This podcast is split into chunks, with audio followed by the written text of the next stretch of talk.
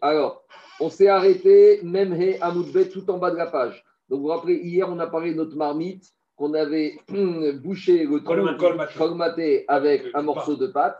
Et on avait vu expliquer que si on l'a mis tout au fond, sur la paroi du fond, alors moins que kazaït, ça passe au-dessus de kazaït, ça ne passe pas. Sur les parois du côté, et même moins que... Enfin, non, mais je corrige. On avait dit, sur la paroi du fond, sur le fond de la marmite, un kazaït, ça passe. Et sur les parois de côté, moins d'un kazaït, ça passe au-dessus, il faut le faire disparaître. Et sur toute la partie du haut de la marmite où on ne pétrit même pas, là, rien n'est autorisé. Après, dans la Mishnah, on avait parlé d'un deuxième sujet. Je ne vous en ai pas parlé, concernant l'impureté. Et je vous ai dit, on en parlera demain, donc on va en parler aujourd'hui. Donc, c'est quoi le sujet de l'impureté ? Gabriel, la Mishnah avait dit, la Mishnah avait dit, tout ce qu'on a parlé concernant le Hametz, cette pâte dans cette marmite, on a le même problème, a priori, concernant l'impureté. La Mishnah a dit de même, tout ce qu'on a parlé concernant le Hametz, Vechen, on a les mêmes problématiques, les Inyan Touma concernant l'impureté. Alors, c'est quoi la problématique qu'on a l'impureté ? Une petite introduction. Tout le monde sait que quand un être humain, homme ou femme, va au mikvé, si la mikvé est obligatoire, minatora, bon, de nos jours, on n'a plus d'obligation, les hommes, d'aller au mikvé. Les femmes ont obligation minatora lorsqu'elles sont nida. Mais à l'époque du Beit Hamikdash, les hommes et les femmes devaient aller au mikvé dans certains cas. La Torah, elle a dit, Verachat, cette kol besaro bamaim. Quand on doit aller au mikvé, tout le corps humain doit s'immerger dans le mikvé. Totalement. Et là-bas, on se pose la question de ce qu'on appelle khatsitsa, les écrans. Si maintenant on a un pansement, si maintenant on s'est étomiqué avec une chaussette ou avec un maillot de bain, une chaîne, un tatouage, est-ce que ça fait écran ou ça ne fait pas écran ? Cette question est très actuelle, surtout de nos jours, avec les femmes. Moi, un jour sur deux, les dames m'appellent, les vernis permanents, les semi-permanents, les cahiers, et les ongles incarnés, et les piercings, et les appareils dentaires. Tout y passe, les tatouages, tout y passe, que c'est rapide. Appareils dentaires aussi.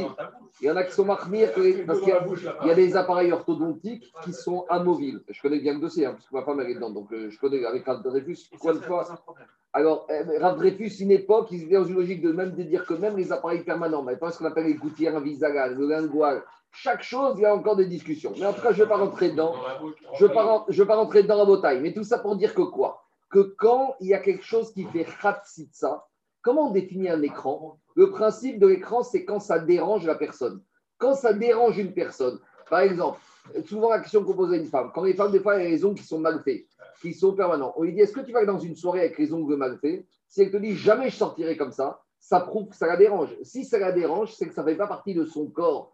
Et on arrive au même problème concernant les appareils dentaires. Parce que si tu as une femme qui a des bagues qui sont voyantes, est-ce qu'elle va sortir ? Ça, je t'assure que non. Avant de faire la combien il y en a avant de faire la bar mitzvah, ils vont chez l'ortho, ils lui disent enlevez-moi les bagues juste pour les photos, pour la cérémonie, et le lundi d'après, on revient les remettre. Donc, tout ça pour dire que, je ne vais pas rentrer dedans, mais la khatitsa, ça dépend de la kpeda. C'est quoi de la kpeda ? Concernant, est-ce que la personne, ça le dérange ou pas ? Donc, les mêmes exigences qu'on a par rapport au corps humain, on a expliqué qu'il y a certains ustensiles qu'on doit immerger dans un mikvé. Par exemple, les ustensiles de Midian qu'on a récupérés, on a dû les tremper au mikvé. Donc, de la manière que lorsqu'être humain se trempe au mikvé, l'eau doit toucher tous les côtés de l'être humain sans qu'il y ait d'écran. De la manière, lorsque j'immerge un ustensile au mikvé, l'eau du mikvé doit toucher toutes les parois de l'ustensile. Je lui enlève les étiquettes. C'est pour ça qu'on enlève les étiquettes. Ou au mikvé vaisselle en bas, on met toujours un peu d'acétone parce que sinon, des fois, tu achètes des assiettes. J'en vois les pauvres, ils bavent pendant des heures. Parce que des fois, il y a 2 ou 3 étiquettes. Il y a le Made in France, il y a l'étiquette de la marque, il y a l'étiquette de la matière première. Et donc, c'est une tannée. Donc, tout ça pour dire que quoi ? Qu'un ustensile, pour immerger au mikvé, il ne faut pas qu'il y ait d'écran. Alors, pourquoi on parle de ça ici ? Quel rapport ? Le rapport, il est avec le colmatage. Tout ce qu'on a parlé hier concernant le Hametz, la Mishnah a dit les mêmes problématiques, a priori, tu as concernant le colmatage. À ça, j'ai une marmite que j'ai colmatée avec un morceau de pâte. Et maintenant, cette marmite, pourquoi ? Je ne sais pas, il y a un reptile mort qui a touché cette marmite. Donc, cette marmite, elle est impure. Donc, je dois l'emmener au mikvé. Mais maintenant, si je la trempe au mikvé avec ce colmatage, est-ce que le colmatage va faire écran ? Oui ou non ? Donc, la Mishnah, hier, elle a dit toutes les problématiques concernant le Hametz, tu retrouves la même problématique concernant l'immersion de l'ustensile dans le mikvé. Alors, voilà où on reprend. On y va. Après cette introduction. Dis la Gemara. Donc, on est même Memhe Amoudbet, 45b4. Vous pouvez 3 lignes avant la fin. Qu'est-ce qu'on a dit dans la Mishnah ? Concernant l'impureté des ustensiles. im, mais que je dois immerger au migvé. Alors, je vais kormater maintenant. Im makpid alav. Si maintenant ce kormatage, il me dérange, ça veut dire qu'il me dérange. Finalement, ce saladier, la femme, ça la dérange d'amener ce saladier à table quand elle les invite, elle va dire c'est pas beau. Donc, ça la dérange. Donc, dit la Mishnah, si ça la dérange ou ça dérange la propriétaire de cet ustensile, rotsetz alav, donc par conséquent, si ça le dérange, ça veut dire qu'il ne va pas l'affecter de façon définitive ici. Donc, ça veut dire que c'est un accessoire qui n'est que provisoire. Donc, c'est un écran. Mais si maintenant le propriétaire de cette marmite, de cette bassine, a dit moi, ce comatage, c'est définitif. Donc, si c'est définitif, le comatage devient partie intégrante de la bassine. Donc, maintenant, ça ne fait pas écran. Parce que quand j'ai immergé la bassine. À la bassine, il y a un comatage. Et le comatage fait partie de la machine puisque je veux qu'il reste ici. Donc, vous voyez, à nouveau, je rentre dans le truc. De la même manière, si c'est quelque chose qui est provisoire chez la personne, ça fait écran. Si c'est définitif, par exemple, des points de suture. Alors, il y a les points de suture qui sont provisoires, qu'après 2 semaines, on va enlever. Ça, c'est un problème. Par contre, les points de suture qui sont définitifs, et là, il n'y a pas de problème. Et on arrive à la question du vernis permanent. C'est permanent, mais ce n'est pas permanent. Parce qu'une femme, c'est le vernis permanent, il dure 1 mois, 2 mois. Alors après, qu'est-ce qu'on appelle permanent ou pas? Ça, c'est une autre question. Mais on ne va pas rentrer dedans. Alors, en tout cas, dit la Mishnah, alors, donc, la Mishnah nous a dit comme ça, la même problématique qu'on avait concernant le Hametz, c'est la même problématique concernant la Khatsitsa de ce colmatage concernant le Migvé. Demande la Gemara, mais comment la Mishnah, elle dit Vechen? C'est les mêmes problématiques. Dit la Gemara, mais Midame, ça n'a rien à voir. Hier, toute la problématique, c'était une problématique de chiour, de quantité. On avait dit, est-ce que j'ai kazaï ou est-ce que j'ai pas kazaï? Donc, hier, c'était un critère, on va dire, technique. J'ai un chiour à avoir que je peux supporter ou je ne peux pas supporter. On quantitatif. Les parois, quantitatif. Aha, mais ici, ce n'est pas quantitatif. Ici, ce n'est pas un chiour technique. Bikpeda, tariamita, ici, ça dépend de la personne. Est-ce que ça le dérange ou pas? Ça veut dire que hier, quelle que soit la personne, on va dire quelle est la taille de ce comatage, et quelle que soit la personne, ce sera la même règle. Tandis que dans le cas de l'impureté, ça va dépendre. Il y a des gens pour qui le comatage qui fait 2 cm, eh ben, ça va les déranger. Et il y en a d'autres pour qui le comatage de 10 cm, ça ne les dérange pas. Tu sais, tu as des gens, une fois qu'ils arrivent avec une petite tache sur la chemise, je peux dire, moi, je m'en fous. Et tu en as d'autres, dès qu'ils ont une miette sur leur chemise. Donc, ça, c'est un critère qui est subjectif. Donc, dit la Gemara, pourquoi la Mishnah a dit Vechen? Vechen, ça veut dire que les mêmes critères concernant le Hametz, on les retrouve concernant l'impureté. Mais ça n'a rien à voir. Dans un cas, c'est des critères objectifs. Dans l'autre cas, c'est des critères subjectifs. Et donc, la question, ce n'est pas sur le principe. La question, c'est que la Mishnah a utilisé le mot Vechen. Vechen, ça veut dire de même. Kéou, la Gemara a compris que la Mishnah voulait dire les problèmes qu'on a dans la Hametz, on retrouve les problèmes dans le Migvé. Mais dit la Gemara, ça n'a rien à voir. Or, Rav Yehuda,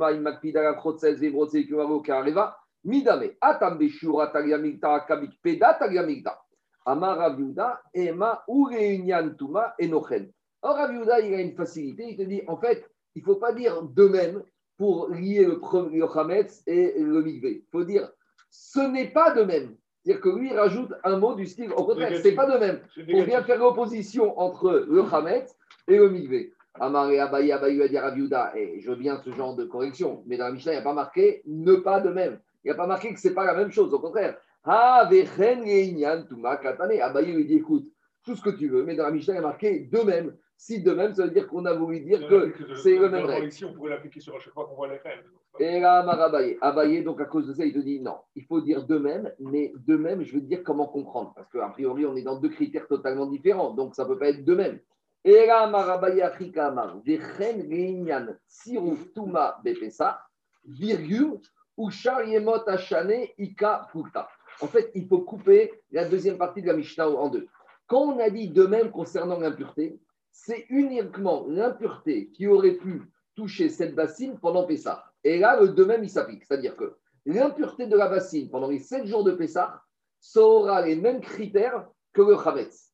Et les autres jours de l'année concernant les problèmes d'impureté de la bassine, ça n'a rien à voir. Donc, il faut couper la Mishnah comme ça. Concernant le Hametz qu'on a vu hier et le problème de Khatsitsa, de l'ustensile pendant Pessah, là, ça dépendra du chiot. On va expliquer. Mais à part Pessah, concernant l'impureté, là, ça dépendra de l'exigence de la personne. On va expliquer comment dire. Echidame, de quel cas on parle? Kegon deika pachot mikabetsa ochrin, Venagu Beai Batsek de Pesar de Isoro Khashuv Mitzaref, Beshear Yemotashana Bekpida Tagamita, Im Makpidagav Mitzaref, Imrodze Bekiumo, Areu Keareva. Explication. Il veut te dire, d'habitude, on a déjà dit ce principe. Pour qu'un aliment soit contaminateur, qui reçoit l'impureté, puisse contaminer à son tour, il faut que l'aliment ait une taille minimale. On a déjà parlé de ça quand on avait parlé de la soubia de Rabbi Yochanan Sgan Kohanim. On avait dit, si j'ai un morceau de pain qui fait 10 grammes, qui devient impur, il n'est pas assez important pour que ce morceau de pain impur contamine, par exemple, un liquide. Pourquoi ? Parce que pour être contaminateur, il faut avoir au moins un shiur de kabetsa. Pas kazaïd, kabetsa. C'est normal, c'est que je fais un shiur khashou. Donc maintenant, qu'est-ce qu'on te dit ? Normalement, si j'ai toute l'année 30 grammes ou 20 grammes de pain qui est contaminé par un reptile mort, le 20 grammes de pain, il devient richonne, mais il ne peut pas contaminer à son tour. Pourquoi ? Parce qu'il est trop petit. Ça, c'est le reste de l'année. À Pessah, tu vas te contenter même d'un chiour de kazaït, comme ce qu'on a exigé hier que kazaït, tu dois faire, c'est important, le chiour objectif par rapport au problème que tu dois faire disparaître de ta marmite. Explication. Si pendant Pessah, j'ai ma marmite qui est cormatée avec 30 grammes de chametz, d'accord ? Avec 30 grammes de cette pâte, d'accord ? Et maintenant, qu'est-ce qui s'est passé ? Maintenant, j'ai 30 grammes et maintenant, j'ai un peu de nourriture. On va dire j'ai encore 20 grammes qui a touché, qui est au contact de cette pâte qui colmate la bassine. Et une fois qu'il y a ce contact, donc maintenant, entre cette nourriture et cette pâte qui colmate la bassine, j'ai 50 grammes. Nourriture chametz ? Quoi ? Nourriture chametz ou pas chametz, ça change rien. Nourriture normale. Mais maintenant, à eux deux, j'ai 50 grammes. Donc maintenant, normalement, si le reptile mort, il avait touché, les 20 grammes de nourriture, il ne s'est rien passé. Mais comme les 20 grammes, ici, ils fusionnent avec les 30 grammes de la pâte, ça veut dire qu'en tout, j'ai 50 grammes de nourriture. Et si un reptile mort, il touche un des morceaux, donc cette nourriture, tout ça forme un 50 grammes pour être contaminateur. C'est quoi le chidouche ? C'est que même si la pâte, et j'avais décidé que ça va rester ici à vie pour colmater ma bassine. Donc normalement, la pâte, elle ne s'appelle plus nourriture, elle s'appelle partie intégrante de la bassine.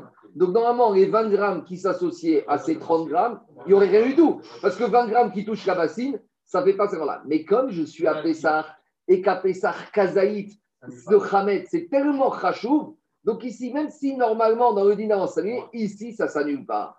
C'est ça tout le chidouche de la Mishnah. Quand il s'agit d'un problème d'impureté, pendant Pessah, kazaït de pâte, ça suffit pour être rachouf, pour s'associer à un autre petit morceau de nourriture, pour former kavetsa, pour contaminer. Mais ça ne marche qu'en test, ça ne marche que pendant Pessah. Passé Pessah, même si maintenant cette nourriture, elle touche ce kazaïd de pâte qui colmate, il ne se passe rien du tout. Parce que après Pessah, comme ce n'est pas rachouf, étant donné que j'ai décidé d'affecter cette pâte au colmatage de marmite, ça devient comme la marmite, et les 20 grammes ne s'associent avec rien du tout pour former le chiour de kavetsa. Dans les mots, ça donne comme ça. Excuse-moi, pour comprendre la subjective. David, il y a 30 secondes. Laisse-moi juste dire les mots. Par exemple, j'avais 20 grammes de nourriture. Et ces 20 grammes de nourriture, ils touchent la pâte qui colmate la bassine pendant Pessah. Et pendant Pessah, cette pâte pendant Pessah, même si j'ai décidé qu'elle va servir de colmatage, même si c'est définitif, dès qu'elle a kazaït, c'est suffisamment khashouf, parce qu'on a Pessah et kazaïd, deux pâtes à Pessah, c'est khashouf, pour être mitztaref, pour s'associer aux 20 grammes de nourriture. Et maintenant, ces 20 grammes plus 30 grammes forment kabetsa, et ils pourront à leur tour contaminer. Donc ça, c'est la première partie de la sefa de la Mishnah. Vechen, quand on a dit de même, ça c'est la suite de la première partie, qu'on a kazaïd en commun, c'est une question de quantité, un critère objectif sur l'impureté qui s'associe aux critères objectifs de kazaït hier du Hametz. Par contre, Bichar, Yemot, Hashana, les autres jours de l'année, Dekpeda, Tariamita, des autres jours de l'année, où cette pâte va dépendre d'un critère subjectif. Est-ce que le monsieur, il compte laisser ce colmatage ? Oui ou non ? Alors, Im Makpidalav, si le propriétaire ne compte pas laisser ce colmatage, ça veut dire que le colmatage ne fait pas partie de la bassine. S'il ne fait pas partie de la bassine, il existe en tant que quoi ? Que nourriture. Donc, il peut fusionner avec 20 grammes pour former un chiour de 50 grammes. Par contre, il me rotse, mais si le monsieur reste jour de l'année, il dit ce colmatage, je veux qu'il reste comme colmatage définitif pour ma bassine. Donc maintenant, ce colmatage ne s'appelle plus de la pâte, ça s'appelle du bois, ça s'appelle du métal, de l'aluminium, et donc il ne peut pas fusionner avec un réou qui a réveillé comme la bassine, et donc les pains de 20 grammes n'ont pas du tout touché une autre nourriture, et il reste 20 grammes, et ils ne peuvent pas être contaminateurs à l'autre tour. Je t'écoute, David, maintenant. Non, je veux dire, pour comprendre, la subjectivité à Pessah disparaît au profit par la force du Hametz. Exactement. C'est ce qu'il dit Rashi. Rashi, ce qu'il te dit Rashi, deuxième ligne étroite. Issou Hametz Mechachevo. Le Issou Hametz, il est tellement important dans la Torah, puisqu'on voit que Hametz, c'est quelque chose de fondamental. Veoseu Chashuv. Et la Torah, pendant Pessah, elle a fait que le morceau de Hametz, il devient Chashuv. Oil de Kazaï Tuskari Chachev Veinian Issou Hametz. Puisqu'on a vu hier dans la première partie de la Mishnah que quand j'ai kazaï de Hametz, ça s'annule, c'est grave, il faut le faire disparaître. Les Gabé Areva, et concernant le comatage de la ride pendant Pessah, ce sera les mêmes dînes que des Tania Recha. Ashtareignan Touma, Name, Lobatil, les Gabé Areva, ou Mitztaref.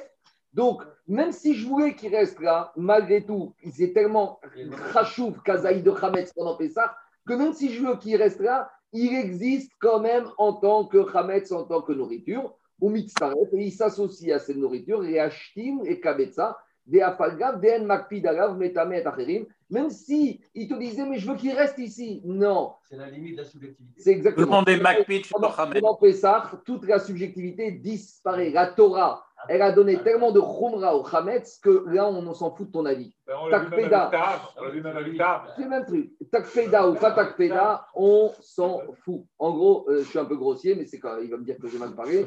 En tout cas, il faut dire comme ça. Takfeda pendant Pessah, ce n'est pas notre problème. La Torah, elle t'impose, elle rentre dans ta vie. Elle t'impose, c'est plus ta subjectivité, c'est la subjectivité de la Torah. Le reste de l'année, on revient à ta subjectivité. Demande la Gemara. Attends, j'ai une question. Si, non pas sur Pessah, mais quand c'est les autres jours de l'année.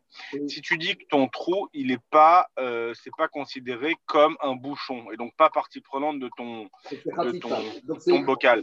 Donc c'est écran. Comment tu peux avoir de la touma qui touche quelque chose qui n'est rien du tout? Parce que ton bocal, s'il n'est pas un trou qui supporte, il n'est rien du tout. Non, normalement, la touma, elle ne tient pas sur ce truc-là. J'ai une bassine. J'ai un trou. Le trou, il est colmaté par un morceau de pâte toute l'année. Après ce morceau de pâte, à ce moment-là, il y a un champignon qui le touche dessus, ce morceau de pâte. Et il y a un reptile mort qui tombe sur le champignon. Alors le champignon, il devient richonne. Mais est-ce que le champignon, il a la taille nécessaire de Kabetza pour contaminer à son tour? C'est juste ça le problème. Hein. Oui, mais si tu dis que le morceau de pâte, il n'est pas là pour colmater le trou, comme tu l'as dit. Donc si c'est la nourriture, il fusionne avec le champignon. Et donc, champignon plus le colmatage, ça me fait Kabetza. Si ça me fait Kabetza et que j'ai un reptile mort… Comment tu as de la touma? Comment tu as de la touma sur quelque chose qui n'est pas rachouv? Mais c'est pas rachouv en tant que cogmatage, mais ça reste de la nourriture. C'est pas rachouv justement. Comme je ne veux pas que ça cogmate, ça ne devient pas du bois, ça ne devient pas du métal, donc ça reste de la nourriture. Donc si ça reste de la nourriture, ça s'associe avec ce champignon pour former comme ça. C'est une réalité. Ton kéli n'est plus un kéli. Ah, c'est voilà. Ça. Mais reprennent l'impureté. Mais l'impureté ne touche pas. Voilà. L'impureté, elle touche la nourriture qui a touché le cogmatage.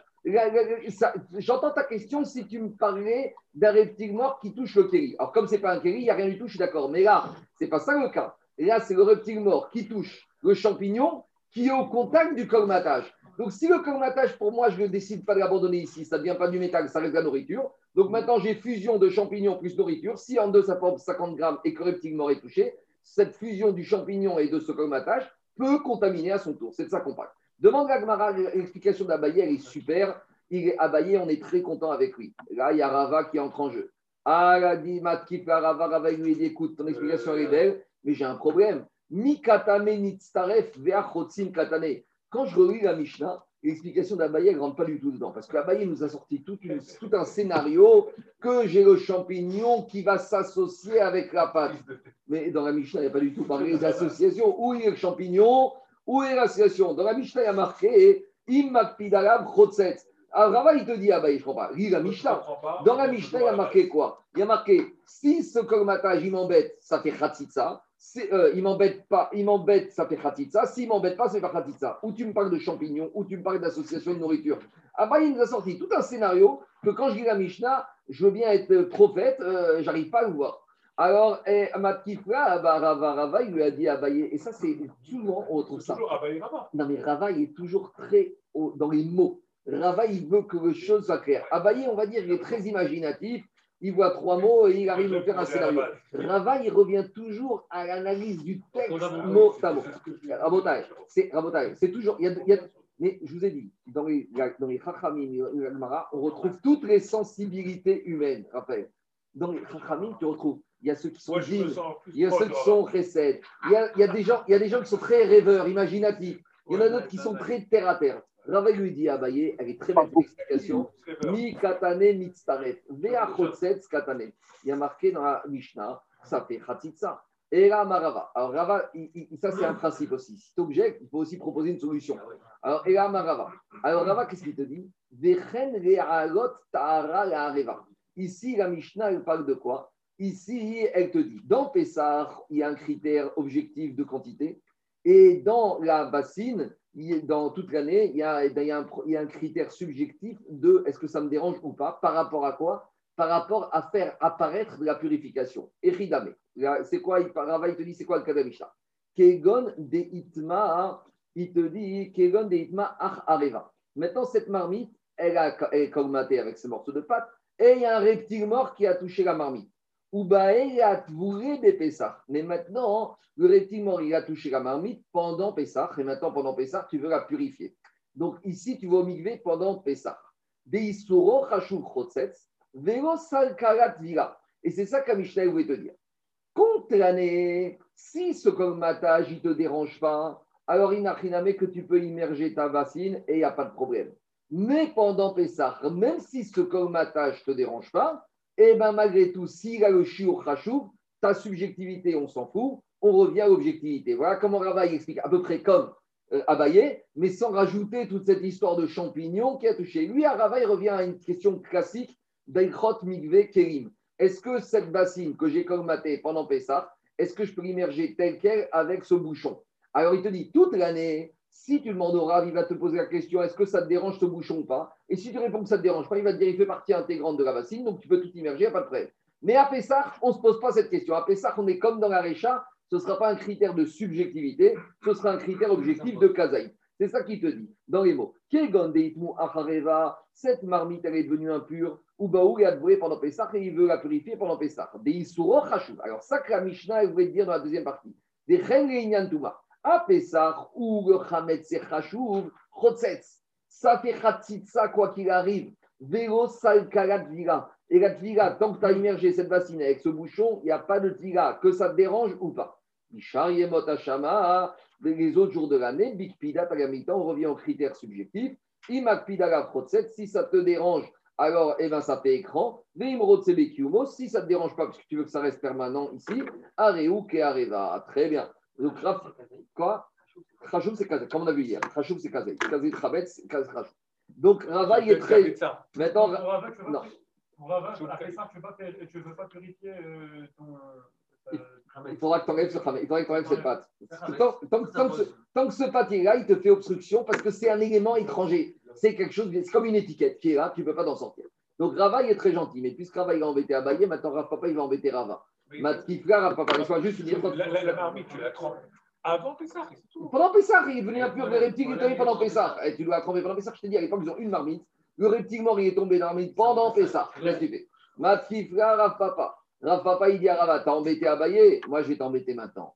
Matkifra, Rav Papa, Mikatave, Chengeignan Tahara, Hageignan Tumakatane. Rav Papa, il dit à Rava, t'as voulu embêter Abaye en rentrant dans les mots de la Mishnah, mais viens, on rentre dans les mots aussi de la Mishnah. Toi, tu me parles ici qu'il s'agit d'une notion de purification. Mais quand je dis la Mishnah, il a parlé d'un. Dans la Mishnah, il a marqué Chengeignan Hatuma. Il n'y a pas marqué Geignan Tahara, il y a marqué Geignan Hatuma. Il lui a dit, ici, la Mishnah a parlé de rendre impur, pas rendre pur. Et là, Rav Papa. Donc, Rav Papa, s'il embête, il faut qu'il propose une solution. Alors, il dit, en fait, comment il faut expliquer ? Rav Papa, il te dit, ici, la Mishnah concernant cette bassine, est-ce que cette bassine va devenir impure ? Comment ? C'est quoi le cas de la Mishnah ? Kegon de Naga Sheretz Be'ai Batsek Be'Pessah. Si on a cette marmite pendant Pessah qui est colmatée avec cette pâte, et le reptile mort, il est tombé et il a touché où la marmite ? La pâte. Sur la pâte. Alors là, on revient à la question. Si je dis que la pâte fait partie de la marmite, alors c'est toute la marmite qui est devenue impure. Parce que comme au reptile mort, il touche là, la marmite, tout devient impur. Parce qu'elle touche là, ou il touche là, ou il touche là, tout est impur. À condition que cette paroi fasse partie de la marmite. Mais si cette paroi, c'est du Khametz pendant Pessah, et si le Khametz, c'est un élément pendant Pessah indépendant, quand le Chéretz, il a touché cette paroi, j'arrive à une Kula. Parce que le Chéretz n'a pas touché la marmite, il a touché un élément extérieur à la marmite. Comme dit mon père, si j'ai un Chéretz qui touche un couvercle, eh bien, ce n'est pas la marmite entière qui est impure, c'est que couvercle.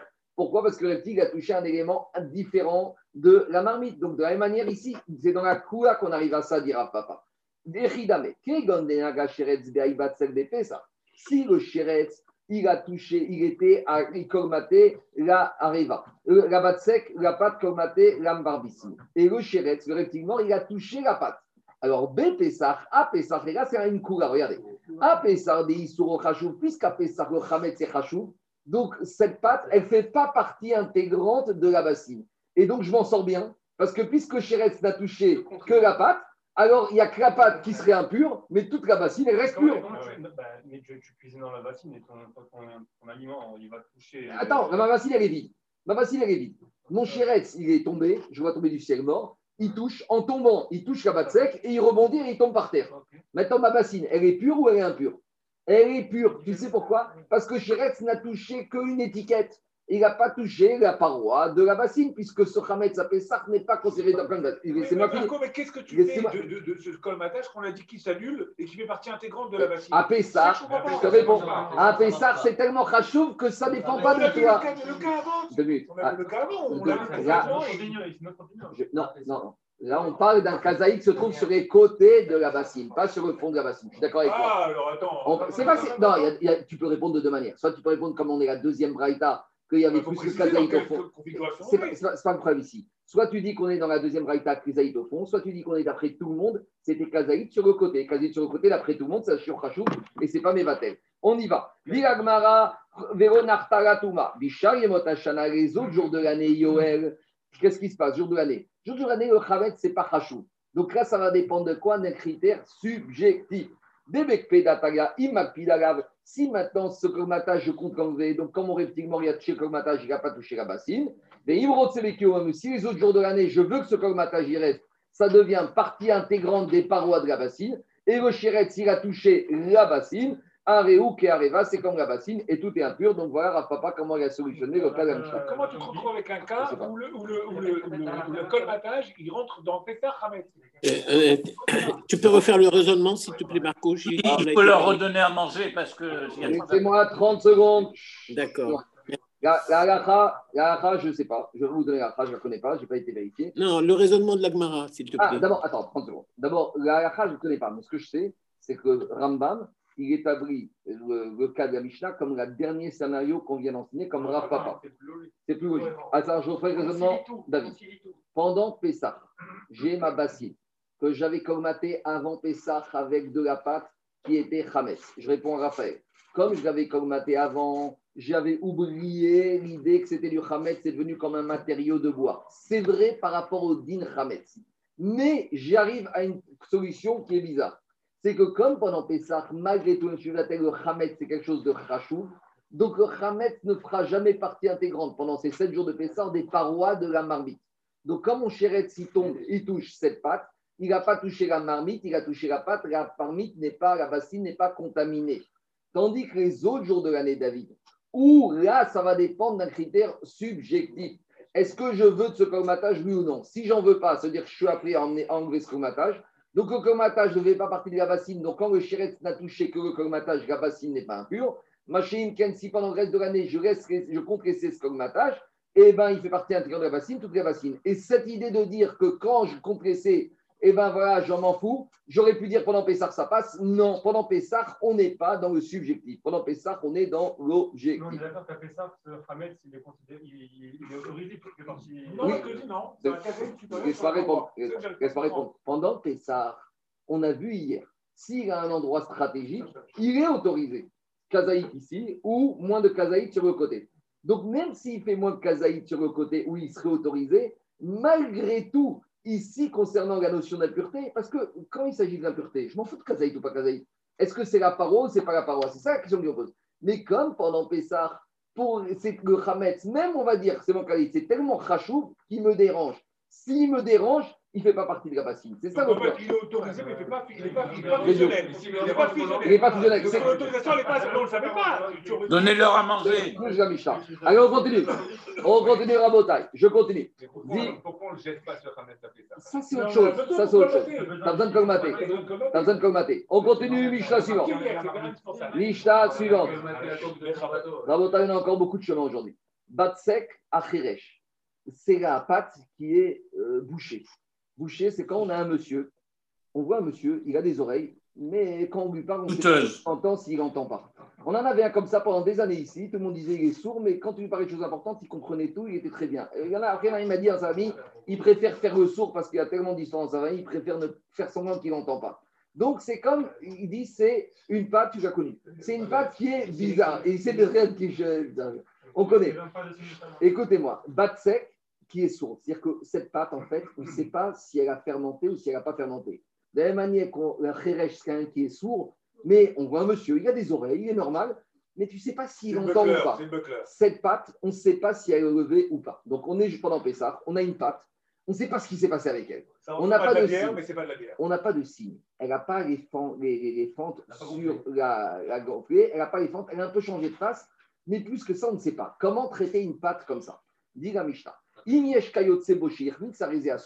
Si dans ce pétrin, on avait pétri deux pattes, et il y en a une des deux, on est sûr qu'elle a gonflé, alors ça témoigne que la deuxième, vu qu'elle a été pétrie en même temps, c'est le témoignage. C'est-à-dire que j'ai pétri en même temps. S'il y en a une des deux, je suis sûr qu'elle a pétri, ça me donne l'information sur la deuxième. Donc tout va bien. Mais demande la Gemara, Imen Sham Kayotsebo Maou. Très bien. Mais si maintenant, dans ce pétrin, j'avais qu'une patte, et que cette pâte, je ne sais pas ce qu'elle est. Elle a un peu changé de face, mais il n'y a pas encore des fissures pour me dire clairement que c'est Hametz. Normalement, il y a des cheskas de cacheroute, parce que jusqu'à preuve du contraire, elle n'a pas levé. Alors, comment je fais?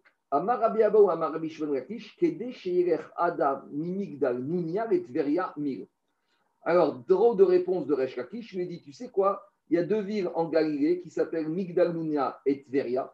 Tu sais, la distance entre les deux, c'est 1 mille. 1 mille, c'est à peu près 2000 amot. Donc, 2000 amot, on va dire à peu près 1250 mètres. D'accord? 1 km 250. Quelle est la distance pour faire la route entre Nedounia et Tveria? C'est 1 km 250. Combien une personne normale, en bonne santé, va mettre pour parcourir cette distance? C'est ce temps-là que si la pâte, tu l'as laissée sans la pétrir, alors je peux supposer, même si je n'ai pas d'autres informations, qu'elle a levé. En gros, il va te dire comme ça. Cette pâte, au moment où tu as fini de la pétrir, avant que tu l'enfournes, combien de temps elle est restée là sans que tu la travailles? Si elle est restée le temps que tu mets pour parcourir, c'est 1 km 50, elle a gonflé. Alors là, on arrive à une grande marque au quête. C'est combien le chiour de temps de faire un mig? Laissez-moi parler, on va vérifier. Un mig, il y a une marque au quête. Et cette marque au quête de mig, on la retrouve dans énormément de choses. Par exemple, dans Brachot, on avait parlé de ça. C'est quoi le temps entre Shkiat Hachama et Tzet HaKochavim? D'après Rabbeinu Tam, c'est 72, c'est 4000, le temps de faire la distance de 4000. De la même manière, c'est quoi le temps entre Halot HaShachar et Netzach Hama? C'est 4000. Vous savez d'où on l'apprend? On l'apprend de Lot. Quand Lot, il s'est sauvé de Sodome, il a marqué Vaï Ba'alot HaShachar. Lot, il est parti de Sodome. Et après, il a marqué Hashemesh Yatsa Haaretz, le soleil était sorti. Urmo HaShachar, c'est quand Lot, il est parti de Sodome. Et après, Vaï Ba'alot HaHama. Quand il est arrivé au lever du soleil, il est arrivé à Tsoar, Vérot Batsoara. Donc on voit qu'entre le Halot HaShachar et le Netzach Hama, c'est la distance entre Sodome et Tsoar. Les Rachamim de la Gemara, ils savaient où était Tsoar et Sodome, ils ont mesuré qu'il y avait 4000. Donc là, on arrive à comprendre que le temps de Halot HaShachar jusqu'à Netzach Hama, c'est la distance de quoi faire 4000, puisque Lot, il est parti. Alors maintenant, on arrive à des grandes marcoquettes. Quel est le temps de faire 1000? Sur le temps de faire 1000, il y a 3 chitotes. Il y a 4 chitotes. Il y en a qui disent c'est 15 minutes. Il y en a qui disent c'est 18 minutes. Il y en a qui disent c'est 22 minutes. Il y en a qui disent c'est 24 minutes. Donc maintenant, accrochez-vous bien. En fonction de ça, on va sortir Shabbat un peu plus tôt ou un peu plus tard. Parce que si tu dis qu'entre le coucher du soleil et cet accord Ravim, parce que après, et je ne veux pas rentrer dedans, mais regardez, l'idée c'est comme ça. Si tu dis que le matin, il y a 72 minutes entre Halot HaShachar et Netzachama. Le soir, c'est le pendant. Entre Shkiat Achama et la nuit, il y a 72 minutes. Mais 72 minutes, c'est si tu dis que c'est 4000 qui font 18 minutes. Mais si tu dis comme un Rambam que le mig c'est 24 minutes, tu arrives à Rabbeinu Tam accéléré que la nuit, la sortie de Shabbat, c'est très très tard. Si par exemple, prenez ce samedi soir, Shkiat Achama c'est 17h10. 17h10, si je rajoute à peu près 95 minutes, on sort Shabbat à 18h40. Alors que la sortie de Shabbat, ce Shabbat, c'est 18h15. Donc, vous vous retrouvez à Rabbeinu Tam et à tous ces problématiques-là. Maintenant, je ne vais pas rentrer dedans. Écoutez-moi. Mais en tout cas, Rambam, concernant la Tfila, lui, il considère qu'un mig, c'est 24 minutes. Concernant la Matzah, il te dit, ce n'est pas 24 minutes. Il est Mahmir. Parce que sur la Matzah, il te dit, dès que la pâte elle a levé 18 minutes, ça suffit déjà pour être Hametz. C'est-à-dire que Rambam, il va toujours prendre la durée de faire un mig d'après la Khumra. Quand c'est être Mahmir de prendre 24 minutes le mig, je prends 24 minutes. Ici, être Mahmir, ce n'est pas que de laisser 24 minutes, c'est de laisser la pâte gonfler au maximum 18 minutes. 1,2 km, ils disent que ça met 24 minutes. Ouais, ça dépend. Sur Google, ça met 1,2 km. Attends, Marco, on peut arrêter les interventions parce que c'est fatigant. C'est fini. Soyez gentil. Laissez-moi répondre à vos questions, Merkila. Donnez-leur à manger. Vous parlez à l'époque de nos jours où il y a de l'asphalte, il y a du goudron, la route est plate. Mets-toi en Babylonie pour monter à Tzfat ou monte-toi dans une route qui est en montagneuse avec des pierres, des cailloux, avec des chaussures qui ne sont pas solides. Combien de temps tu vas mettre quand ça glisse, quand c'est l'hiver, quand il y a de la neige, quand il y a de la pluie? Tout ça pour dire, on ne va pas rentrer dans le débat ici, ça ne sert à rien. Mais vous allez voir, ici nous dit la Gemara, le temps que la pâte elle gonfle, c'est 1 000. 1 000 ici, on retient 18 minutes. Maintenant, c'est une question. La Gemara nous sort ça comme un chok, comme une halakha Moshe Misinaï. D'où Resh Lakish, il savait que le temps de gonfler la pâte, c'est 18 minutes.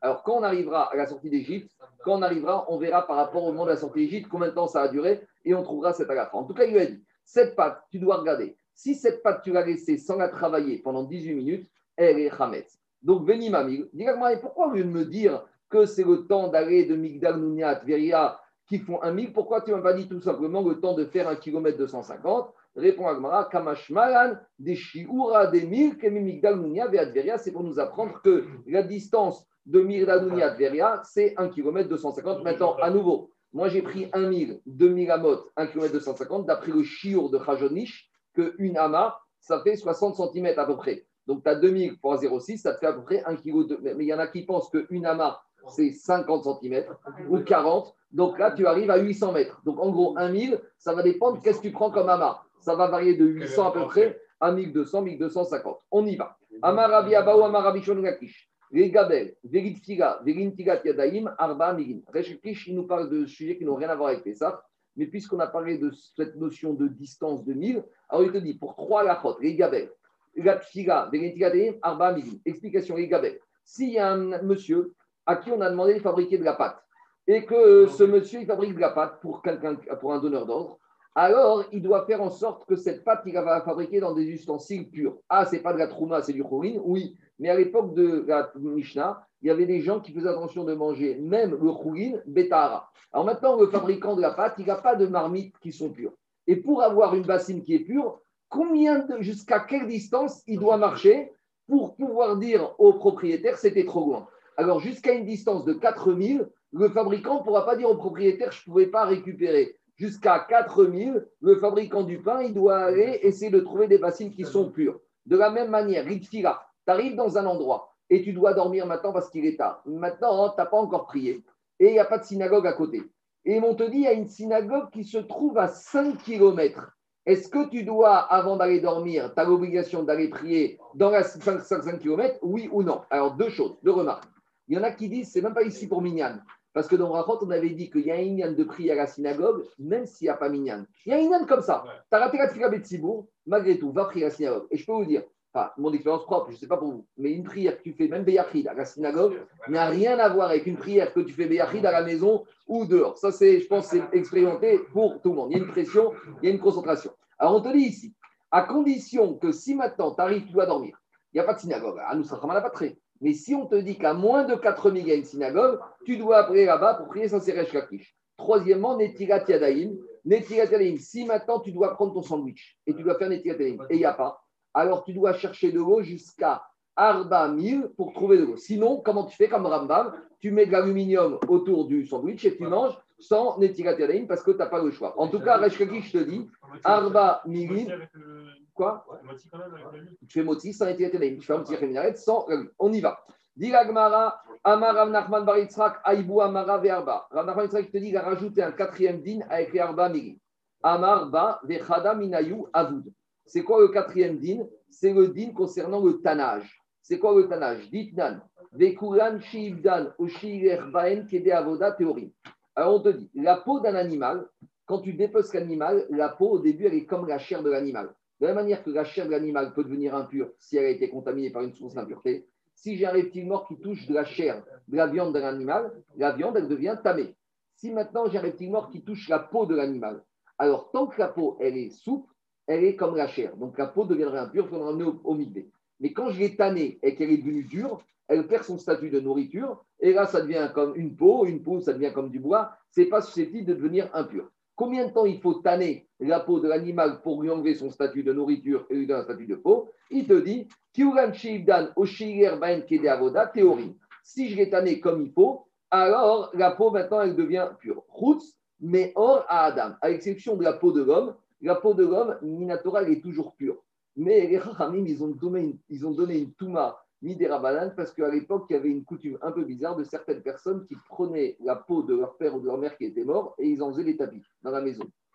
Ne me demandez pas pourquoi, je vous dis juste que c'était la coutume à l'époque. Ça nous paraît fou, est-ce que c'était qu'égoïme ? Je ne sais pas. Mais en tout cas, les Chachamim, ils ont été gozer, une Touma sur la peau de l'être humain Midérabanan, parce que Midératora, la peau de l'être humain n'était pas Mekabel Touma. Mais les Chachamim, ils ont fait une xéra. En tout cas, Dilama avec Kamakede Avoda. Combien de temps il faut tanner cette peau pour qu'elle soit théora ? C'est si le tanneur il a tanné sa peau le temps de faire 4 km ou 5 km, c'est-à-dire 72 minutes, c'est du tannage. Maintenant, cette peau elle est suffisamment dure, c'est plus de la viande, donc elle est théora.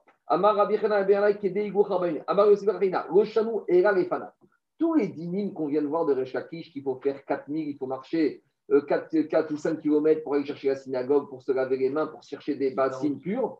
Ça, c'est quand c'est sur ta route au devant de toi. Par exemple, tu dois aller de Paris à Deauville, tu t'arrêtes à Rouen et on te dit à 4 km de Rouen, il y a une synagogue. Alors on te dit, de toute façon, tu dois y aller demain matin, puisque tu vas à Deauville. Donc, puisque tu dois y aller, vas-y dès ce soir. Donc, ce n'est pas que tu dois t'arrêter à Rouen et que toi, tu t'arrêtes à Rouen, on te dit malgré tout, tu dois aller 4 km au devant. Quand est-ce qu'on t'a dit le chiot de 4000 ? C'est quand de toute façon, tu dois te rendre là-bas, déplace-toi. Aval, il te dit Aval et Acharab. Mais si maintenant, Jacob, écoutez-moi, et laissez 2 minutes. S'il s'agit de faire marche arrière, tu es à Rouen, donc toi tu vas à Deauville. Mais on te dit, tu sais, la synagogue se trouve 4 km du côté de Versailles. Là, tu n'es pas obligé de faire marche arrière. Et combien de kilomètres on doit faire marche arrière ? Aval, à Filou, 1000 et nos Roser. On te dit, plus que 1000, tu ne fais pas marche arrière. Amar Avacha Omina, mi voudé no choser, 1000 tu ne fais pas marche arrière, par chot mi 1000 choser. Par contre, moins qu'1 000, tu dois faire marche arrière. Donc, alachare maasé. Si maintenant je suis en la route, de toute façon, je dois aller de l'avant. Alors, si tu dois aller de l'avant, jusqu'à 4 km, tu ne dois pas dormir, tu dois aller chercher la synagogue, l'eau pour te laver les mains. Aux 5 km, ça dépend du 1000. Maintenant, s'il s'agit de revenir sur mes pas, on t'exigera de revenir sur tes pas que jusqu'à un seul 1000, 1 km 2, 1 km 250. Uniquement dans ce cas-là, on t'exigera de revenir. Mais si tu dois revenir en arrière 2 km, là, reste prier où tu pries. Je vous dis, il y en a qui disent que c'est même pas, quand on a parlé de ce dîne pour Tfila Béminyan, il y en a qui disent que c'est d'Afka uniquement pour prier dans l'enceinte du synagogue. Après, il y a Tosfot. Non, c'est une notion de dîne. Après, Tosfot, il te dit plus que ça. Tosfot te dit, quand on parlait de laver les mains ici, tu sais, c'est quoi ? C'est même pas laver les mains pour manger. C'est laver les mains avant de faire la Tfila. C'est-à-dire que, Nagui, tu arrives à Rouen, tu as une synagogue, tu peux prier. Mais avant de prier, il faut faire un étiquetage, il faut se laver les mains. Et donc, il te dit, pour prier, ça c'est le Tosot Kahen au nom du Haro, pour prier, tu dois revenir en arrière jusqu'à combien ? Jusqu'à 1000 ou en avant, jusqu'à 4000 pour pouvoir prier en ayant fait l'étiquetage par la main. Tosot, il rejette, mais c'est quand même une explication d'un Tosot du Haro qui te dit que ici, on parle d'étiquetage avant la prière, on n'est même pas l'étiquetage pour manger. Il faut privilégier la fuite en avant, quoi. En avant, Bédiouk. Mishnah, suivant. Ketsan mafrishin chala betuma beyom tov. Alors là, on arrive à un vrai problème qu'on se retrouve avec la chala jour de Yom Tov, un prélèvement de chala impur jour de Yom Tov. Explication de la problématique avec 3 problèmes. Déjà, on rappelle, mitzvah chala, minatora, c'est que j'ai une pâte, je dois donner quelle quantité minatora, ce que je veux. Et Rachamim, ils ont fixé un chiour de donner la chala au Kohen. La chala, elle appartient au Kohen, je dois lui donner. Mais le Kohen, pour qu'il puisse la manger, il faut que cette chala, elle soit pure. S'il y a une impureté qui a touché la chala, elle devient impure, elle devient méa. Et même le Kohen, il devra la brûler. Donc, que soit le Kohen ou Israël, la chala, non, c'est pour ça que de nos jours, on est tous impurs. La femme, elle prélève la chala, et la chala, elle la met au four, elle la brûle. D'accord ? Donc, c'est ça, parce qu'on parle de nos jours, on est tous impurs, donc la chala, elle est tméa. Donc, on a la chala, le Kohen ne peut la manger que si elle est pure. D'accord ? Si elle est impure, le Kohen doit la brûler, et si la chala se trouve chez l'Israël et qu'elle est impure, l'Israël doit la faire disparaître. Maintenant, qu'on soit clair, la mitzvah chala existe toute l'année, même pendant Pessah. Pendant Pessah, je fabrique des matzot, j'ai une pâte. Sur cette pâte, je dois faire ma trachat chala. Très bien. Troisièmement, pendant Yom Tov, j'ai le droit de cuisiner, puisque la Torah m'a dit tout ce que tu as besoin pour Yom Tov, tu as le droit de le cuisiner au Chel Nefesh. Donc pendant Yom Tov, si je veux faire mes halot ou mes matzot pendant Yom Tov, bien sûr, avec un four qui a été allumé préalablement Yom Tov, j'ai le droit d'enfourner. C'est-à-dire qu'un homme ou une femme, pendant Yom Tov de Pessah, peut fabriquer de la pâte, peut pétrir, peut. Est-ce que de nos jours on fait? C'est notre question. Mais Minatora, mais Karadine, pendant Pessah, on peut, Yom Tov Pessah, on peut prendre la pâte. On peut la pétrir. À ce moment, on doit faire la trachat chala, d'accord, et donner au Kohen pour qu'il la mange. Et même pendant Pessah, tout va bien, mais maintenant tout va mal. Pourquoi? Je suis en train de pétrir ma pâte pendant Pessah. Ma pâte, je suis en train de la pétrir, hein, tout va bien. Elle n'est pas encore. Je fais attention à ce qu'elle n'est pas. On a dit tant que je la pétris, il n'y a pas de problème. Mais après, dès que j'ai fini la pétrir, il faut attendre maximum 10 minutes avant d'enfourner. Et au moment où je suis en train de la pétrir, il y a un reptile mort qui tombe sur la pâte. Donc maintenant, toute ma pâte devient impure. Moi qui suis Israël, je n'ai pas de problème, puisque de toute façon, nous, on est tous impurs, on en touche tous. Allez, même à l'époque du Beth Amikdash, je mange une matzah qui est impure, si c'est rouine, ce n'est pas grave. Mais le problème, c'est que cette pâte, je dois faire le prélèvement de la chala. Mais le problème, c'est que quoi?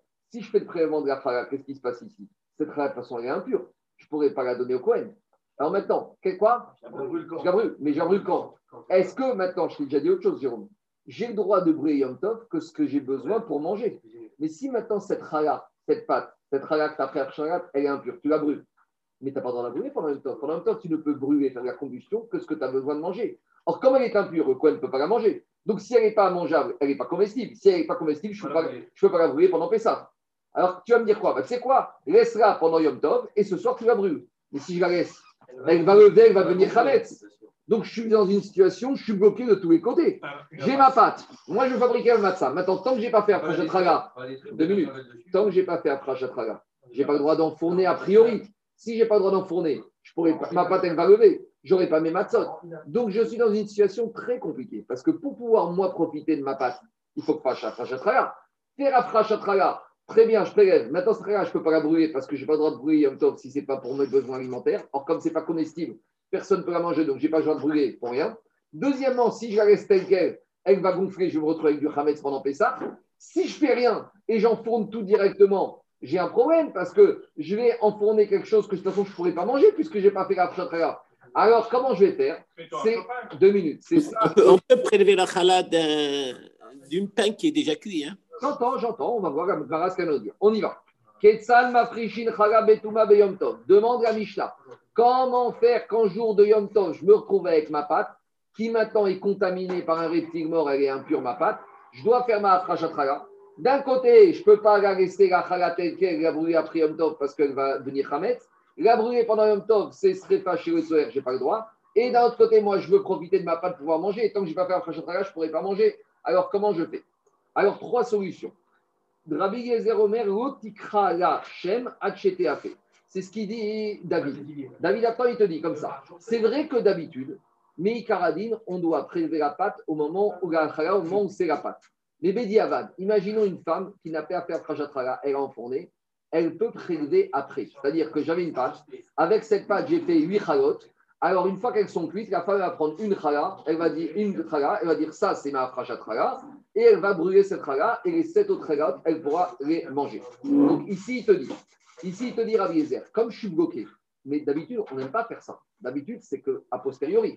Quand est-ce qu'une femme fait ça, c'est a posteriori. Mais là, je n'ai pas le choix. Donc là, comme je n'ai pas le choix, il te dit, comme il te dit David, j'enfourne toute ma pâte, comme ça au moins, elle ne lève pas. Et quand ce sera cuit, je prends une partie de la matzah, une partie de la trala, et tout va bien. Et comme maintenant c'est du la matzah, après je la laisse dans mon armoire, et Motsa et Yom Tov, je la brûlerai. J'ai respecté à peu près tous les critères à une diabat. Ben Betera Omer, Tatil Betsonet. Ben Betera, il te dit non, il y a une autre solution. Ce n'est pas qu'il est contre Ben Betera Rabbi Yezer. Rabbi Yezer te dit il y a une autre solution. Qu'est-ce qu'il te dit? Il te dit je la mets à l'eau froide, et si ma chala, je la prélève, la chala, elle est impure, elle va lever, c'est pas grave, je la mets dans de l'eau froide et en la laissant dans l'eau froide, ça m'empêche de lever. Ramos Fencha, il te dit, est-ce que je peux la mettre au congélateur? Est-ce que le congélateur, ça passe aussi? A priori, oui. En gros, non, mais de nos jours. Maintenant, regardez ce qu'il dit. Non. Mais je la mets au froid. La Ramina, c'est ça. La réaction de Ramos Fencha, c'est est-ce que je peux mettre au congélateur de nos jours? Qu'est-ce qu'il dit, Tosfot? Tosfot, il te dit, Omeri tout en bas, des Rabbi Yezer, Rabbi Yoshua, Goprigia, Ben Betera. Tout le monde est d'accord avec Ben Betera que la solution d'eau froide, elle pourrait passer. Chez Gotovi, la Taïtsoen, Vehachira, Shika Hashem, Omertan, Tati Betsonet. Lui, il te dit, tout le monde aurait été d'accord avec Ben Betera, mais Tosfot ici, la page va te dire, mais la solution de Ben Betera, elle est risquée. Parce que est-ce que le monsieur, il va laisser la chala toute la journée dans l'eau froide trempée? C'est risqué. En gros, avec la solution de Ben Betera, tu as une solution, mais c'est une solution qui va te casser la tête et qui va te préoccuper toute la journée de Pessah. Tandis qu'avec la solution de Rabbi Yezer où on l'enfourne, j'ai réglé le problème tout de suite, puisqu'en l'enfournant est cuit, si elle cuit, elle ne l'aide pas. Amar Rabbi Yoshua. Pourquoi il ne propose pas de la mettre dans du vinaigre? Je ne sais pas si le vinaigre. On avait vu que la halacha n'a pas comme Rabbi aussi. On avait dit que Rabbi aussi disait que le vinaigre a une faculté de restreindre, comme il disait Rashi là-bas en vieux français, mais on avait dit qu'on ne tranche pas la halacha comme Rabbi aussi. Mais Kaniré, peut-être, quand Rabbi Ben Betera, il propose l'eau, peut-être qu'il peut te proposer une autre solution aussi. Écoutez-moi, il y a une autre solution. Il n'a qu'à pétrir la chala en permanence. On a dit que tant que tu pétris, ça ne peut pas lever. À nouveau, ce n'est pas des solutions réalistes. Il y a une contradiction parce que tu as dit qu'on a le droit d'en consommer, ce qui est destiné à être consommé. Et là, si je cuis... C'est action d'agmara. Tu cuis quelque chose, mais plus que ça, tu cuis quelque chose que tu ne pourras pas manger, puis c'est la chala. C'est action. L'agmara, il va poser la question. Continue Rabbi Yoshua. Deuxième solution, voire troisième solution de Rabbi Yoshua. L'osé ou Khamet chez Mouzarinara, des barrières ou Barimatse. Rabbi Yoshua, il te dit, mais c'est quoi ton problème? De toute façon, cette chala, elle n'est pas à toi. Regardez ce qu'il dit Rashi. Rashi, il te dit, Lav didéo leachar shikarachem vekaraktiv shelcha yataroe, vezeno shelcha velo sheravecha de akate vomate idekoen. On avait dit, il y a marqué dans la Torah, tu ne devras pas voir du Khamet qui t'appartient à toi. Mais cette chala, elle n'est pas à toi. Elle est à qui? Au Cohen. Donc, en attendant, elle n'est pas à toi. Tu vas me dire, oui, mais c'est Khametz du Cohen. Non, elle est encore à personne. Elle est ni à toi, elle est ni au Cohen. Parce que quand je l'ai prélevée, ce n'est pas à moi, puisque je dois la donner. Mais quand je ne l'ai pas encore donnée au Cohen, elle n'est pas encore à lui. Non, elle n'est plus à moi. Alors, Rabbi Yoshua te dit, je la prélève. Maintenant, elle va lever. C'est du Khametz. Mais ce Khametz-là, la Torah ne te l'a pas interdit. Parce que la Torah, ce qu'elle t'a interdit, dit Rabbi Yoshua, c'est le Khametz qui appartient à toi ou à un autre juif. Mais elle est encore ni à, elle est plus à toi, elle n'est pas encore au Cohen, elle est SDF.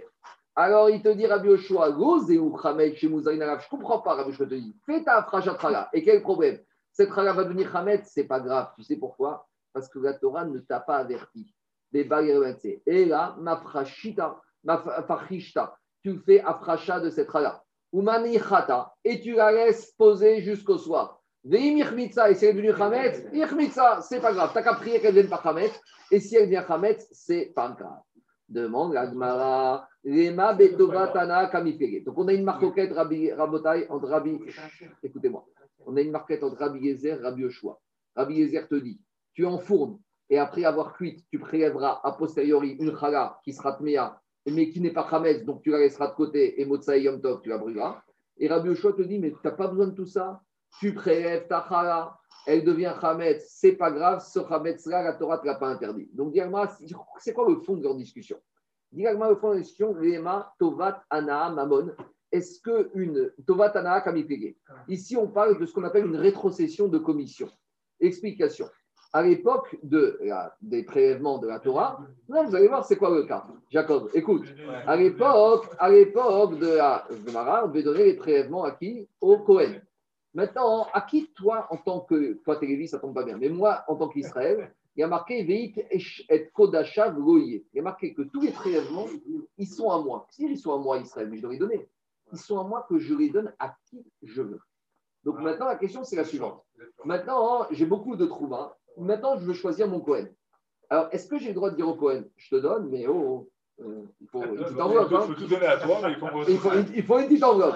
Ah, écoutez-moi, ça, c'est assourd. Ça, c'est assourd. La Torah est dit qu'il donne au Cohen sans rétrocession. Mais il y a une rétrocession qui existe, qui est permise par la Torah. C'est laquelle? C'est moi, je suis Israël. J'ai un copain, il est Israël. Mais mon copain Israël, il a marié sa fille avec un monsieur Cohen et son petit-fils, c'est le Cohen. Donc, mon copain Israël, il me dit, tu sais quoi? Tu sais, mon petit-fils Cohen, il a un peu de mal en ce moment. Est-ce que tu peux l'aider? Il dit, avec plaisir, mais il faut qu'il y ait un petit quelque chose. Hein. Donc là, le Israël, il a le droit de demander à son copain Israël une petite rétrocession de commission pour qu'il donne la trouma au petit-fils de son copain Cohen. C'est ce qu'on appelle Rabotai Tovat Ana. Alors, est-ce que cette rétrocession de commission, ça s'appelle de l'argent ou ça s'appelle autre chose? Ça ne s'appelle pas de l'argent et ça ne s'appelle pas que c'est à lui. On y va, regardez. Dès Rabbi Gezer Savar Tovatana Amamon, Rabbi Gezer, il pense que cette rétrocession de commission, c'est de l'argent. Dès Rabbi Yoshua Savar Tovatana Enamon, ce n'est pas du vrai argent, parce que ce n'est pas absolu, ce n'est pas ce qu'on appelle de l'argent. Regardez ce qu'il dit Rachid. Rachid te dit comme ça, Tovatana Davar Mouat. Ce n'est pas une grosse enveloppe, hein, c'est une petite commission. Détania, Racha Israël Omar, on a une Mishnah de Bechot, un Israël a le droit de dire les Chavéro à son ami, Hélar Sela, voilà, je te donne une petite enveloppe, et donne tous tes prélèvements à mon petit-fils qui est Cohen. Donc, c'est-à-dire qu'un Israël, quelque part, quand il y a une chala, dans cette chala peut lui ramener une petite enveloppe. Donc, maintenant, le Cohen, le Israël, quand il a une chala, quand il voit la chala, il voit aussi un petit billet avec. Vous comprenez ou pas? Parce que cette chala, il peut voir un billet. Ça peut être. Alors, qu'est-ce qu'elle dit, Rashi? Il te dit, Rashi, chez Eshko Israël, chez Racha, il y a Tita et Chokoen Shirtse, Vegita ou Davar Mouat, Meoavo, chez Kohen, Bivijuk, chez Itnago. Donc, on voit que quand Israël a une chala, derrière la mitzvah, il va faire ça, les Shem Shamaï, il va faire ça, les Shimichud, mais dans la chala, il voit un petit billet de 500. D'accord? Alors, Rabbi Yezer, ça va. Tovatanat mamon, vavia, achala, kedide, veavar, ala, mimachmitsa, gabe, igra, raftigoula, berecha. Donc, Rabbi Yezer qui te dit, il faut enfourner tout de suite et tu feras après, parce qu'il te dit, si tu n'enfournes pas, si tu fais achala, quand tu fais la rachatrala et que tu la laisses gonfler durant la journée de Pessah, comme dans cette chala, il y a un petit billet à toi, indirectement, elle est à toi, cette chala. Donc, c'est ton... Ça peut se faire. Donc, c'est ton Hametz. Si c'est ton Hametz, tu n'as pas le droit d'avoir du Hametz chez toi pendant Pessah. Ça, c'est la logique. Ça, c'est logique de Rabbi Gezer. Rabbi Yoshua, il te dit non. Rabbi Yoshua, il te dit ça, c'est pas de l'argent. Ça, c'est possible, mais c'est pas de l'argent. Si c'est pas de l'argent, quand tu as cette chala, c'est pas à toi. Même si, hypothétiquement parlant, tu as un petit billet de 500, mais c'est pas évident parce que peut-être que le copain, après, tu vas venir lui dire donne-moi le billet de 500, il va dire tu sais quoi, j'ai trouvé un Israël qui fait les Shem Shamaïm. Il a donné à mon petit-fils sans rien demander du tout, donc je ne donne rien. En gros, ce n'est pas de l'argent sûr. Donc pour Rabbi Yoshua, ce n'est pas de l'argent sûr. On verra quand on arrivera à Prorot. Et donc, c'est de l'argent sûr, je peux garder chez moi. Dans les mots, ça donne comme ça. Mama betovatana kaifege. Rabbi Gezer savar tovatana amamon. Des Rabbi Yoshua savar tovatana inamamon. Donc, on a compris le fond de la discussion. L'agma, il te dit pas du tout. Des couilles alma savré. Et Rabbi Yezer Bechoué, il pense que cette enveloppe potentielle, ça, c'est pas de l'argent. C'est pas à toi. C'est pas ce qu'on appelle de l'argent. Alors, c'est quoi la discussion? Ici, on parle d'un principe qu'on va retrouver dans Yom Tov et souvent dans Shabbat. Oil, c'est un principe puisque je m'imagine, puisque je peux très bien dire que certaines choses seront permises si cette chose-là risque d'arriver. Explication. Des Rabbi Yezer Savar Amrinan Oil. Explication. Quand il s'agit de tout ce qui est Egdesh, tout ce qu'on fait les prélèvements, tout ce qui est Egdesh, c'est des Nédarim, c'est des vœux. Quand je donne la Chala à un Cohen, c'est un vœu que je fais. Qui dit pourquoi c'est un vœu Néder que quand je prends cette Chala, je fais le prélèvement pour la donner à ce monsieur Cohen. Mais à partir du moment où c'est un vœu, je peux très bien aller voir un Chacham et faire ce qu'on appelle Atarat Nédarim. Donc maintenant, qu'est-ce qui se passe? Si maintenant j'ai fait le prélèvement de cette pâte et que j'ai dit elle appartient au Cohen, Rabbi Yezer te dit c'est pas satisfaisant parce que imaginons tu peux très bien changer d'avis et dire finalement tu veux pas faire la hafrachatrala, je ferai sur un autre morceau, mais en attendant ce morceau je veux pas le donner au Cohen, donc j'annule tout le processus. Donc si j'annule tout le processus, même cette trala que j'ai soi-disant prélevée, mais pas du tout. Je peux très bien annuler le processus et cette règle n'appartient pas au Cohen et potentiellement à qui elle appartient, elle m'appartient encore à moi. Donc maintenant, elle va lever durant la journée de Pessah et c'est du Hametz à moi qui a levé. Donc Rabbi Eliezer te dit, puisqu'on peut se projeter dans ce potentiel, ça veut dire que cette règle, elle peut théoriquement, potentiellement être encore à moi. Si elle peut être encore à moi, je ne peux pas supporter que tu vas la prélever, la laisser gonfler pendant Pessah. Ça, c'est Rabbi Eliezer qui te dit puisque. Donc, puisque, il propose d'enfourner la chala directement et après la pâte en entier, et après tu feras ta chala. Et Rabbi Yoshua, ça va, et Rabbi Yoshua, il te dit non. Une fois que j'ai fait ce prélèvement, même si je peux annuler, ça ne suffit pas que je puisse annuler pour dire que ce n'est pas moi. Maintenant, j'ai prélevé. C'est vrai que je peux annuler, mais je ne me dis pas que puisque je peux annuler, c'est comme si ce n'est pas à moi. Même si je pourrais annuler, en attendant, cette chala, elle n'est pas à moi. Et tant qu'elle est prélevée et qu'elle est là, elle n'est pas à moi. Si elle n'est pas à moi, c'est du Hametz qui ne me dérange pas. Vera Bioshua, ça va, Goavrinan, Oye. Donc, ce n'est pas une obligation. Attends, qu'est-ce qu'il n'est pas une obligation obligatoire? Il n'y a pas d'échappatoire potentiel. Tu veux quoi?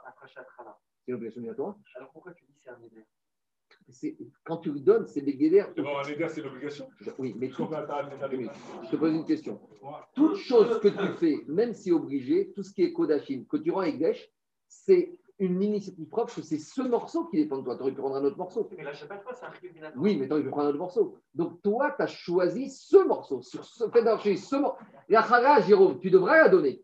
Mais sur quelle partie de la pâte tu dois la donner, ça, c'est à toi. Ça, tu peux revenir en arrière. Ça, tu peux dire, ce morceau, il est trop gras. Non, je connais pas besoin d'un morceau comme ça. Je vais donner un morceau un peu moins.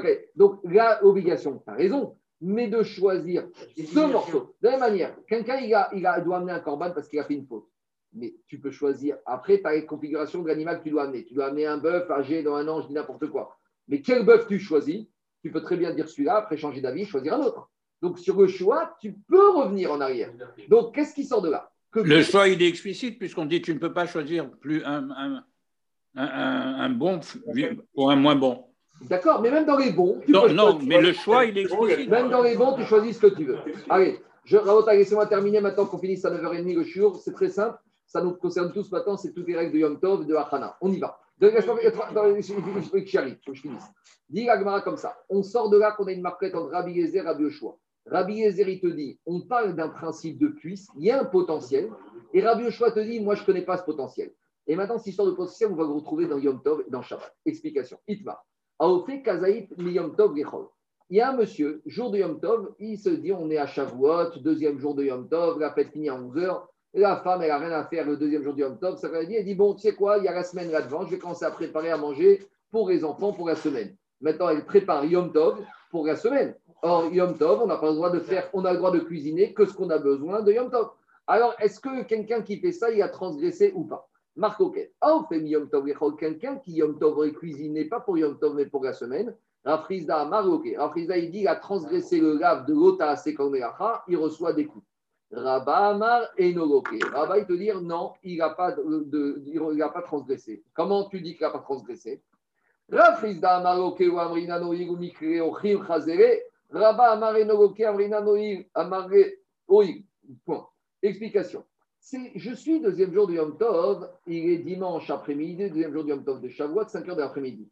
La fête finit à 11h du soir. Est-ce que c'est possible qu'à 7h du soir, il y ait des invités qui viennent demander des gâteaux ou à manger? C'est possible.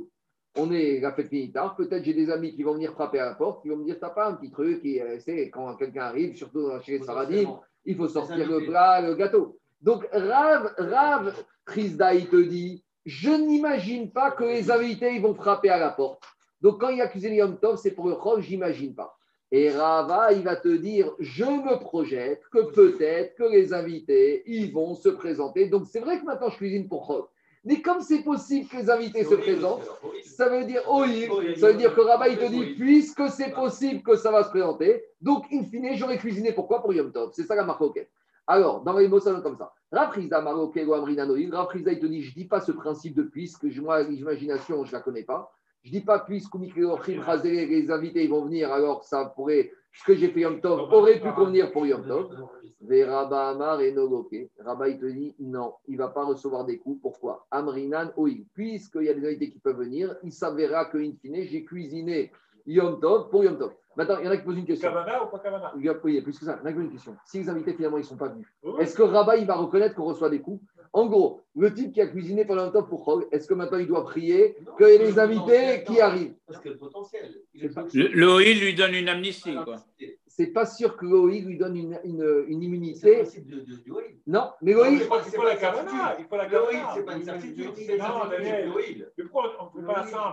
On cuisine avec la Kavana que si les invités qui viennent. Il n'a pas fait ça. Il a cuisiné pour la semaine. Et maintenant, la prise là, il cherche à le sauver, le monsieur. Le Rabat, il cherche à le sauver. Il te dit, puisque c'est possible que s'il y avait des invités qui étaient venus, cette cuisson qu'il aurait fait pendant un temps aurait été pour Yom Tov, alors ce puisqu'il suffit. Maintenant, il y en a qui posent la question, est-ce que le Rabat, il va au bout de sa logique que c'est une immunité permanente ou Bémet, il a intérêt à ce que des invités arrivent, sinon c'est la bastonnade. On y va. Diga Gmara, Amare, Rabat, Iraprisda. Rabat, il a dit Iraprisda. Toi, après toi, qui dit qu'on ne dit pas Oïl. Comment vendredi, quand c'est par exemple Soukot, on peut cuisiner la Dafina pour Shabbat? Amaré, Michoum et Rovet Tafshilin. Il dit, mais parce que avant l'entrée de Yom Tov vendredi, jeudi après-midi ou vendredi, il a fait ce qu'on appelle Erouvet Tafshilin, comme on fait tous. Quand il y a Yom Tov qui tombe vendredi avant Shabbat, qu'est-ce qu'on fait le jeudi soir ou le mercredi soir ? On fait Erouvet Tafshilin, ça permet à tout le monde de cuisiner vendredi pour Shabbat. Il va lui dire, c'est quoi ton problème ? Tu me dis comment quand Yom Tov tombe vendredi, on cuisine Yom Tov vendredi pour Shabbat ? Parce qu'on a fait Erouvet Tafshilin. Alors il lui a dit, c'est quoi ça ? Umichoum Erouvet Tafshilin, Sharinan Isura Doraita. Et dit, attends, Erouvet Tafshilin, c'est une institution des Chachamim. Donc tu es en train de me dire que quoi ? Que les Chachamim, ils ont contourné un interdit de la Torah, mais je fais une question. Est-ce que les Chachamim, ils ont le droit d'annuler un interdit de la Torah ? Les Chachamim, ils peuvent te dire de ne pas faire une mitzvah positive. Par exemple, il chauffard qui tombe Shabbat, les Chachamim te disent ne sonne pas. Ils t'ont pas dit de transgresser. Ils t'ont dit tu fais pas. Ce qu'on appelle des cours chef des altaasé. Tu restes à ta place. Est-ce que les Chachamim peuvent te permettre de manger Kippour ? Est-ce que les Chachamim peuvent te permettre de manger du porc ? Est-ce que les Chachamim peuvent te permettre de manger du lait et de la viande ? Non. Alors tu me dis, les Chachamim ont perdu Erouvet Tafshilin. Il dit, mais si c'est interdit minatora de cuisiner Yom Tov pour quelque chose qui n'est pas Yom Tov, de quel droit tu permets de cuisiner Yom Tov ? Alors il lui dit, c'est quoi la logique de Rabat ? Il veut dire à Frisda, donc c'est la preuve. Tu sais pourquoi j'ai le droit de cuisiner Yom Tov pour Shabbat ? Parce que peut-être quand je cuisine Yom Tov, il y a des invités qui vont arriver quand ? Qui vont arriver encore la journée de Yom Tov. Je reprends le raisonnement. Qu'est-ce qu'il dit Rabat ? Rabat il dit puisque, oïl. Et Rafrizda il dit on ne dit pas oïl. Rabat il dit Rafrizda, d'après ta logique qu'on ne dit pas oïl, comment on se permet de cuisiner vendredi pour Shabbat ? C'était quoi, quelle était la kavana de l'action de Rabat ? Rabat il veut dire Rafrizda, si on permet de cuisiner vendredi pour Shabbat, quand c'est Yom Tov, vendredi Yom Tov pour Shabbat, c'est la preuve qu'on dit oïl. Pourquoi ? Parce que je me permets de cuisiner vendredi Yom Tov pour Shabbat, parce que peut-être que vendredi après avoir cuisiné, il y a des invités qui vont se présenter à la maison jour de Yom Tov. Et donc, ce que j'aurais cuisiné vendredi Yom Tov, ce n'était pas pour Shabbat, c'était pour Yom Tov. Donc, si tu ne dis pas le principe de Oïl, il lui dit, Rabat, je ne vois pas comment on autorise à cuisiner vendredi Yom Tov pour Shabbat. Rav Frisda, il se défend, qu'est-ce qu'il lui dit ? Il lui dit, mais tu sais pourquoi on cuisine vendredi Yom Tov pour Shabbat ? Parce qu'il y a Erouvet Tafshilin. Il lui dit, mais attends, Erouvet Tafshilin, c'est un commandement, c'est une institution des Chachamim. Les Chachamim ne peuvent pas faire une institution pour conterner un interdit de la Torah. Donc, c'est la preuve que quand on cuisine vendredi Yom Tov pour Shabbat, c'est parce que je tiens le principe de Oïl, que j'espère peut-être des invités vont se présenter vendredi après-midi encore Yom Tov, et que ce que j'aurais cuisiné, je leur donnerai à manger, j'aurais cuisiné Yom Tov pour Yom Tov. C'est ça qu'il lui dit. Alors, Amaré, Michoum Erouvet Tafshilin Isura Doraita, Amaré lui dit, tu sais quoi ? Mideoraita Tsoche Shabbat Laatub Yom Tov. Rafrizda lui dit à Rabat, Minatora, Yom Tov, tu as le droit de cuisiner pour Shabbat. Tu sais pourquoi dit Rashi, c'est la même boucha. Yom Tov Shabbat, c'est la même chose. Alors pourquoi faire les montages ? Demi, c'est l'action de la Gemara. Alors il dit Minatora, tu sais pourquoi je cuisine vendredi pour Shabbat ? Pas parce que je n'ai pas besoin de oïr. Parce que Minatora, vendredi, j'ai le droit de cuisiner pour Shabbat. Parce que dit Rashi, Yom Tov Shabbat, c'est une boucha. Alors il te dit des Rabanan ou des Gazrou Begzera. C'est les Chachamim qui ont mis une barrière qu'on a besoin de réfléchir. Pourquoi ? Parce que si tu autorises à préparer Yom Tov pour Shabbat, la prochaine fois on va cuisiner de Yom Tov pour Chod. Et vu Bekevan des Tzrachua Rabanan Erouvet Tafshilin Itlekera. Et comme les Chachamim me disent Erouvet Tafshilin, donc les gens ils vont se rappeler, ils vont dire, tu sais pourquoi on cuisine vendredi pour Shabbat parce qu'on a Erouvet Tafshilin. Mais quand Yom Tov tombe mardi, les gens vont dire on n'a pas fait Erouvet Tafshilin, donc on ne peut pas cuisiner de mardi pour mercredi jour de semaine. Donc en tout cas. Rav Frisda, il s'est bien défendu. Il a dit que même si tu ne tiens pas Oïl, tu as le droit de cuisiner vendredi pour Shabbat, mais Ikaradin Minatora. Et le hérouf, c'est pour éviter de cuisiner du Yom Tov pour Chol. C'est bon, on continue d'embêter Rava et Rafrizda. Et Tivé, Behemam Soukenet. Au passage, tu as compris le hérouf, les caractères. Bédiouk, Kéker, c'est une. On y va. Behemam et Soukenet. On est jour de Yom Tov et on a déjà bien mangé. On est midi de Yom Tov, on a mangé comme il faut, on est prêt, on s'apprête à aller faire la sieste. Et on sort dans le jardin pour faire la sieste sur le transat. Et qu'est-ce qui se passe? Je vois mon bœuf qui est en train de limite crise cardiaque. Donc maintenant, c'est très embêtant. Il est caché, il n'est pas taref. J'appelle le vétérinaire, il me dit tout va bien, il est taref, mais il risque de partir d'une minute à l'autre. Donc maintenant, j'ai un choix important à faire. S'il meurt, il devient Nevela. Il meurt sans shrita, je ne peux plus le faire. Je peux le donner au chien ou le vendre au goy pour une misère.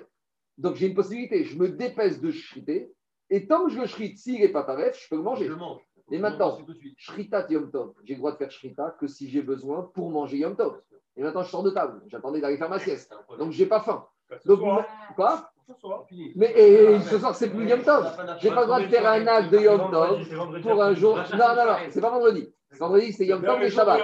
Je suis mardi après-midi de Yom Tov. C'est le dernier jour de Yom Tov. Je sors de table. Je vais faire ma sieste. J'ai plus faim. J'ai plus faim. Maintenant, j'ai ma bête. Si je la laisse encore 2 heures, le veto dit crise cardiaque. Il te dit dépêche-toi de la shrité. Est-ce que j'ai le droit ou pas? On y va. Bema mesoukenet, une bête qui est en état de danger. Lo ishrot era kedeshi achol emena erachol emena kazait salim ibodium. Lui, il te dit si tu sais que entre le moment où tu vas la shrité, tu vas cachériser. Tu auras le temps, techniquement, avant la fin de manger un petit kazaït grillé, c'est-à-dire très vite. C'est-à-dire que si tu as une toute petite possibilité de manger 30 grammes Yom Tov grillé, tu peux le faire.